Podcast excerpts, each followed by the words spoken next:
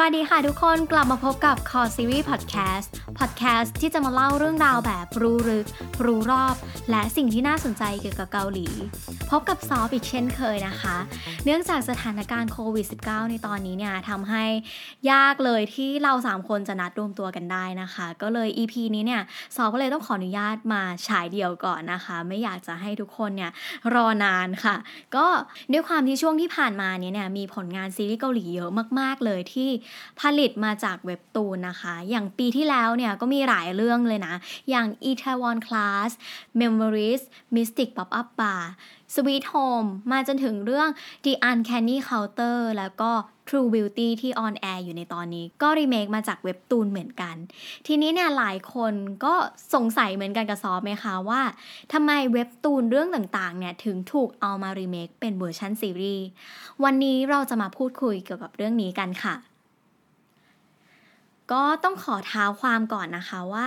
หลายคนที่ไม่ได้ติดตามวงการเกาหลี ก็อาจจะงงๆว่าเว็บตูนคืออะไรใช่ไหมคะ เว็บตูนเนี่ยมาจากคำว่าเว็บบวกกับคำว่าการ์ตูน จากเดิมที่เมื่อก่อนการ์ตูนเนี่ยเป็นรูปแบบที่คนอ่านกันแบบปริ้นแบบ หนังสือการ์ตูนเนี่ย ตอนนี้เนี่ยมันได้กลายมาเป็นรูปแบบดิจิตอลที่สามารถอ่านผ่านสมาร์ทโฟนได้ค่ะ รูปแบบนี้เขาก็จะเรียกว่าเว็บตูนนะคะ จุดเริ่มต้นของเว็บตูนเนี่ยก็มีมาตั้งแต่สมัยช่วงต้นปี 2000 นะคะ ที่เริ่มจากการที่เว็บไซต์ portal ของเกาหลีอย่างดาอึมแล้วก็เนเวอร์เนี่ยที่เขาเอาไว้ใช้เสิร์ชหาข้อมูลเนี่ยเหมือนอารมณ์แบบ Google นะคะ ก็มีการขยายแพลตฟอร์ม ในรูปแบบที่เป็นการเปิดพื้นที่เนี่ยให้ใครก็ได้สามารถมาสร้างสารรค์ผลงานเว็บตูนนะคะ ก็เป็นดาอึมเว็บตูนในปี 2003 แล้วก็เนเวอร์เว็บตูนในปี 2004 ติดต่อกันเลย ก็ พื้นที่ตรงนี้เนี่ยก็กลายเป็นพื้นที่ที่ใครก็ได้สามารถที่จะมาสร้างสารรค์ผลงานแล้วก็ออตอนแรกเนี่ยก็จะเป็นการสแกนงานเขียนเนี่ยขึ้นมาบนช่องทางออนไลน์ แต่ว่าตอนหลังเนี่ยเขาก็มีการพัฒนาเป็นดิจิตอลอย่างเต็มตัวนะคะ ที่คนที่เป็นนักเขียนเนี่ยเขาก็เขียนเว็บตูนเขียนการ์ตูนเนี่ย ผ่าน iPad บ้างหรือว่าผ่านคอมพิวเตอร์บ้างค่ะ อุตสาหกรรมคอนเทนต์เว็บตูนในแต่ละปีเนี่ยมันก็มีการเติบโตขึ้นเรื่อย ๆ เลยนะ มีคนเยอะมาก ที่ผันตัวมาทำอาชีพนักเขียนเว็บตูนโดยเฉพาะเลยค่ะ ก็พฤติกรรมมันก็สอดคล้องกันกับพฤติกรรมของคนในปัจจุบันเนี้ยที่เริ่มเปลี่ยนพฤติกรรมจากการดูทีวีมาเสพคอนเทนต์บนออนไลน์มากขึ้นใช่ไหมเว็บตูนเนี่ยก็กลายเป็นอีกหนึ่งช่องทางค่ะที่คนเนี่ยเข้าถึง จะอ่านระหว่างไปก่อนไปเรียนหรือว่าก่อนไปทำงาน อ่านที่ไหนก็ได้เมื่อไหร่ก็ได้ อุตสาหกรรมนี้ก็เลยเป็นอุตสาหกรรมที่มีการเติบโตที่สูงมากๆ แล้วก็เป็นที่น่าสนใจมากๆในเกาหลีค่ะ ข้อดีอย่างหนึ่งของเว็บตูนเนี่ยคือคนเขียนเนี่ยเขามีพื้นที่อิสระในการที่จะแต่งเรื่องราวในรูปแบบไหนก็ได้ โดยที่ไม่ต้องคำนึงถึงเรื่องต้นทุนใช่ไหมเขาก็เลยจะสร้างผลงานที่มันล้ำๆเหนือจินตนาการออกมาได้ อยากจะทำอะไรก็ทำได้เลย ฉะนั้นเรื่องราวที่แต่งออกมาค่ะ มันก็จะมีความแปลกใหม่ แล้วก็มีความคิดสร้างสรรค์มากๆ มาถึงตรงนี้นะคะซอก็ต้องขอกลับไปที่อุตสาหกรรมโทรทัศน์เกาหลีก่อน มันเป็นเรื่องปกติอยู่แล้วค่ะ ที่มันจะมีการนำนิยาย หนังสือการ์ตูนหรือว่าซีรีส์ต่างชาติเนี่ยเอเอามาเป็นต้นฉบับในการดัดแปลงเรื่องราวเป็นซีรีส์ใช่ไหมคะ แต่ว่าเว็บตูนเนี่ยก็กลายมาเป็นอีกหนึ่งคลังขุมทรัพย์คอนเทนต์ที่เต็มไปด้วยไอเดียต่างๆ มากมาย แล้วก็กลายเป็นตัวเลือกที่คนที่เขาผลิตซีรีส์เนี่ย เลือกที่จะใช้นะคะ ถามว่าวงการโทรทัศน์เกาหลีเนี่ยก็มีนักเขียนอยู่แล้วไม่ใช่หรอคำตอบก็คือมีอยู่แล้วค่ะ คือวงการโทรทัศน์เกาหลีเนี่ยเขามีนักเขียนอยู่แล้ว แต่ถ้าให้นึกถึงนักเขียนที่ดังๆ มีชื่อเสียงจริง ๆ เบอร์ท็อปจริง ๆ ก็มีอยู่ไม่กี่คนใช่ไหมคะ ยิ่งปัจจุบันเนี่ยตอนนี้มันมีการแข่งขันเกิดขึ้นสูงมากๆ คนที่เป็นผู้ผลิตซีรีส์เนี่ยเขาก็อยากจะผลิตซีรีส์ที่มั่นใจว่าทำออกมาแล้วจะต้องปังทำออกมาแล้วจะต้องเรตติ้งดี มีคนดูได้รับกระแสตอบรับที่ดี ฉะนั้นเนี่ยเขาก็เลยจะต้องหาอะไรที่เฮ้ย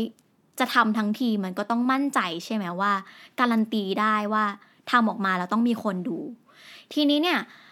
สำหรับผู้ผลิตที่มีเงินหนาพอเนี่ยก็ไม่ได้มีปัญหาอะไรค่ะ เขาก็สามารถที่จะร่วมงานกับนักเขียนเบอร์ต้นๆได้อยู่แล้ว แต่สำหรับผู้ผลิตรายอื่น ๆ ที่งบประมาณก็ไม่ได้มีเยอะเนี่ยเขาก็เลยต้องหาช่องทางอื่น ๆ ในการที่จะสู้ในการชูโรงคอนเทนต์ของเขา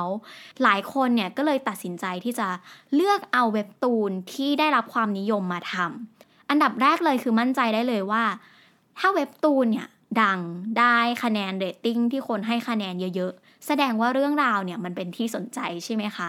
มันก็จะมีคนที่เป็นแฟนคลับเว็บตูนเรื่องนั้นๆเนี่ยติดตามเรื่องนี้อยู่แล้ว จุดนี้เนี่ยก็เป็นข้อดีมากๆเลยนะคะสำหรับการทำ marketing เพราะว่าชื่อเสียงของเว็บตูนเนี่ยสามารถเอามาโปรโมทได้ แล้วก็เรียกกระแสความสนใจของคนได้ตั้งแต่ยังไม่ออนแอร์สำหรับหลายคนที่ติดตามข่าววงการซีรีส์เกาหลีเนี่ยก็คงจะเคยเห็นว่ามันมีการโปรโมทออกข่าวตั้งแต่ตอนแรกว่าเว็บตูนเรื่องนี้จะเอามาทำเป็นซีรีส์นะ คนก็สนใจตั้งแต่ซีรีส์เรื่องนั้นยังไม่ casting นักแสดงเลย ทีนี้เนี่ยสำหรับเรื่องเว็บตูนเนี่ยคือเมื่อก่อนเนี่ยทางสถานีโทรทัศน์เนี่ยไม่ได้สนใจอะไรมากเท่าไหร่ค่ะ แต่ว่าหลังจากที่ซีรีส์เรื่องมีแซงที่ออนแอร์ทางช่อง tvN เมื่อปี 2014ออนแอร์เนี่ยแล้วได้รับกระแสตอบรับที่ดีมากๆ หลังจากนั้นเนี่ยก็เริ่มมีคนให้ความสนใจกับการผลิต เว็บตูนเป็นซีรีส์มากยิ่งขึ้นค่ะ อย่างที่2นะคะก็คือ การที่เอาเว็บตูนเนี่ยมาทำเป็นซีรีส์เนี่ยสิ่งหนึ่งคือมันสามารถที่จะรับประกันความสมบูรณ์ของเรื่องได้ค่ะ คือรูปแบบการทำงานของเกาหลีเนี่ย ปัจจุบันแม้จะมี pre-production การถ่ายทำล่วงหน้าหลายเรื่องใช่ไหมคะ แต่ว่าส่วนใหญ่ที่เราเห็นเห็นกันเนี่ย ซีรีส์แต่ละเรื่องเนี่ย ก็ล้วนที่จะเป็นการถ่ายทำไปออนแอร์ไปทั้งสิ้นนะคะ คือหลายเรื่องเนี่ยเขาก็จะมีการเปิดกล้องก่อนที่จะออนแอร์ประมาณ 2-3 เดือนหรือว่ามากกว่านั้นเนาะ แล้วก็จะมีการถ่ายซีรีส์สต็อกไว้ประมาณ